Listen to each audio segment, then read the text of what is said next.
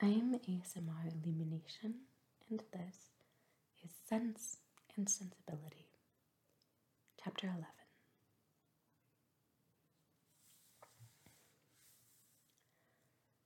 Little had Mrs. Dashwood or her daughters imagined, when they first came into Devonshire, that so many engagements would arise to occupy their time as shortly presented themselves, or that they should have such frequent invitations and such constant visitors as to leave them little leisure for serious employment. Yet such was the case.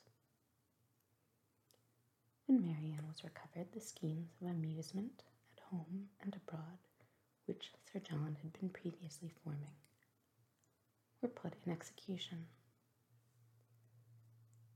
Private balls at the park then began, and parties on the water were made and accomplished as often as a showery October would allow.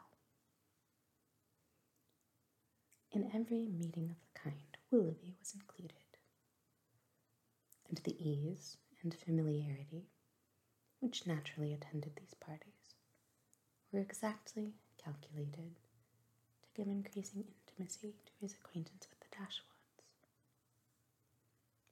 to offer him opportunity of witnessing the excellencies of Marianne, of marking his animated admiration of her, and of receiving, in her behavior to himself, the most pointed assurance of her affection.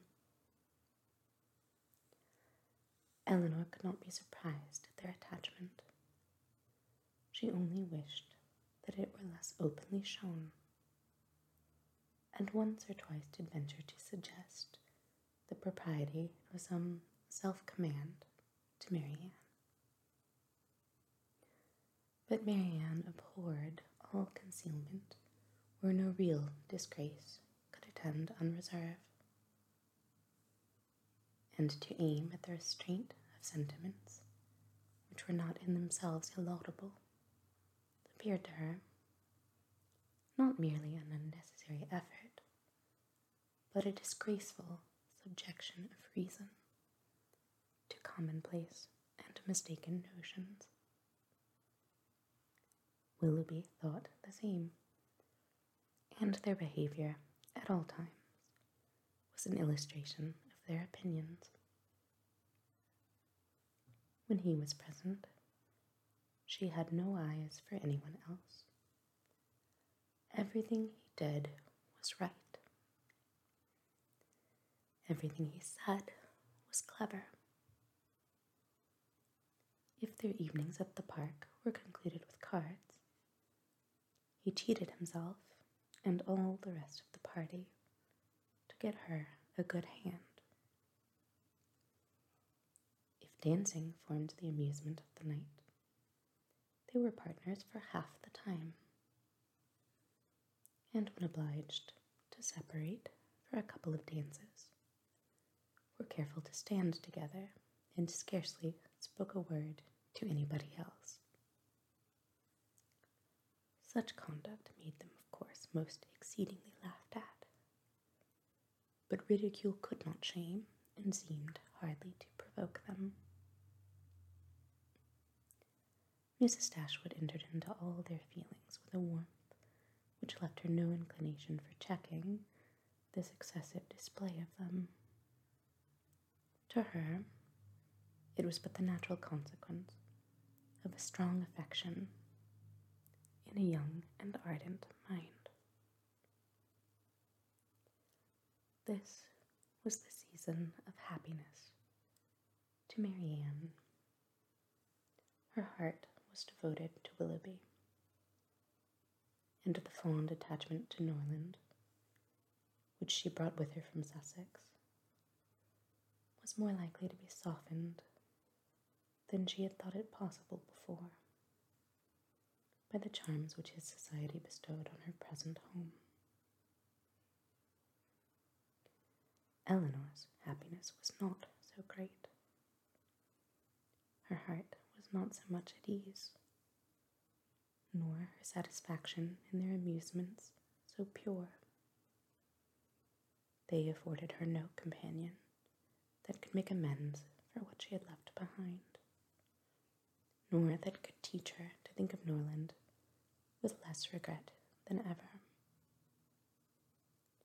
Neither Lady Middleton nor Mrs. Jennings could supply to her the conversation she missed, although the latter was an everlasting talker, and from the first had regarded her with a kindness which ensured her a large share of her discourse. She had already repeated her own history to Elinor three or four times.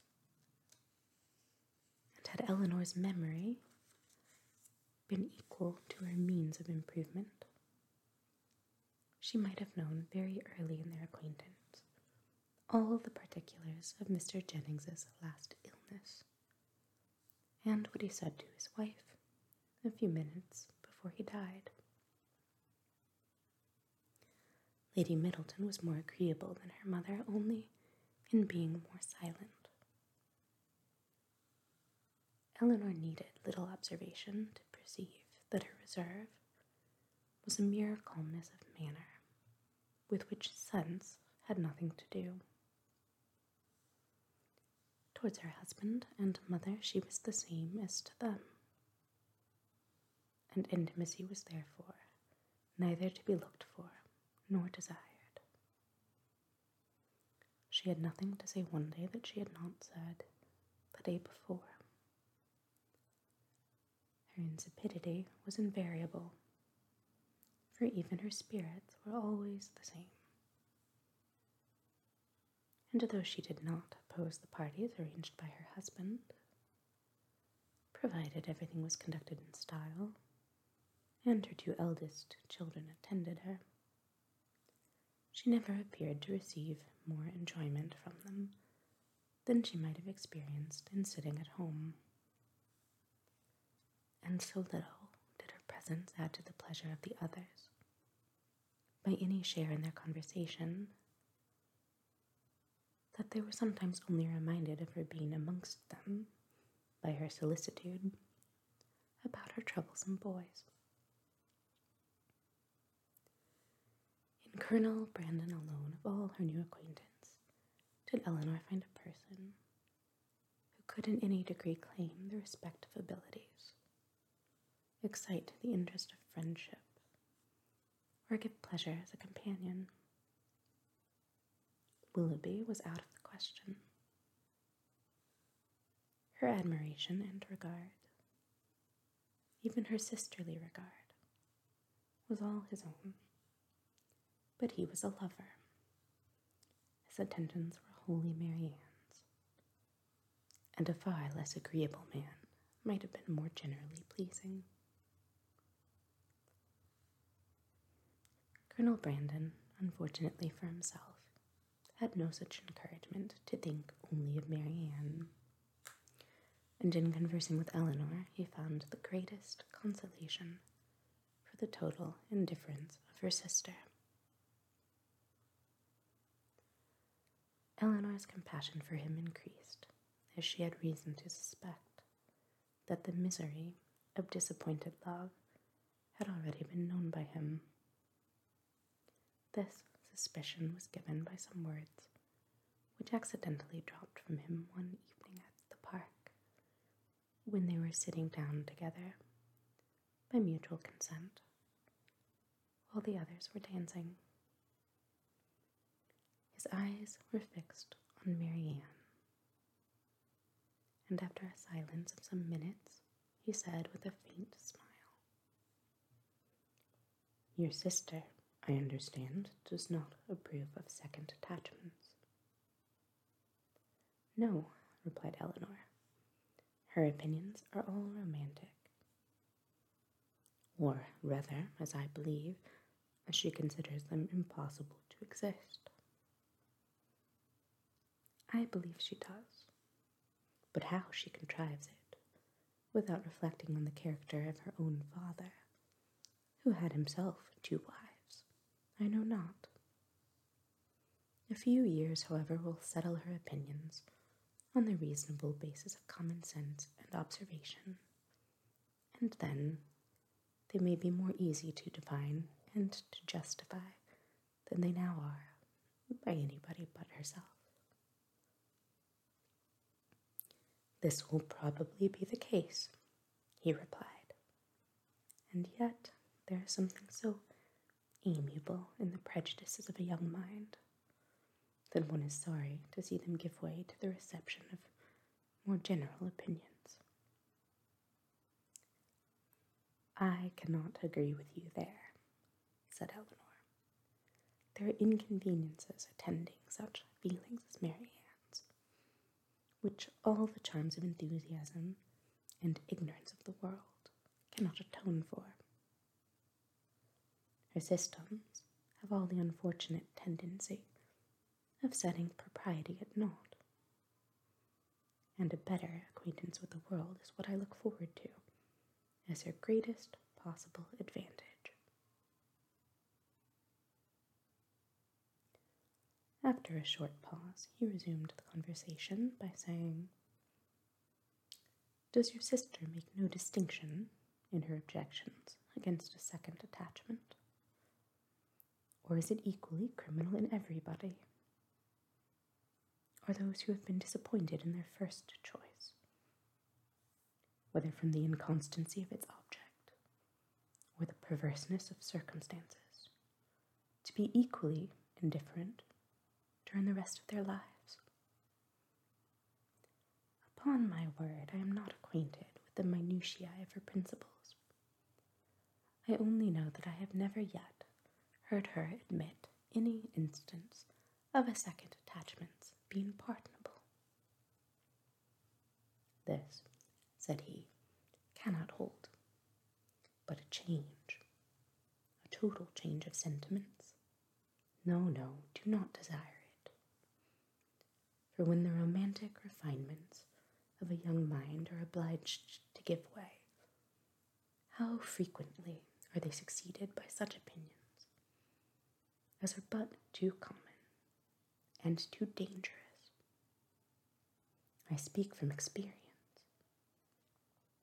I once knew a lady who, in temper and mind, greatly resembled your sister, who thought and judged like her, but who, from enforced change, from a series of unfortunate circumstances, here he stopped suddenly, appeared to think that he had said too much, and by his countenance gave rise to conjectures which might not otherwise have entered Elinor's head. The lady would probably have passed without suspicion had he not convinced Miss Dashwood that what concerned her ought not to escape his lips. As it was, it required but a slight effort of fancy to connect his emotion with the tender recollection of past regard. Elinor attempted no more. But Marianne, in her place, would not have done so little. The whole story would have been speedily formed under her active imagination, and everything established in the most melancholy order of disastrous love.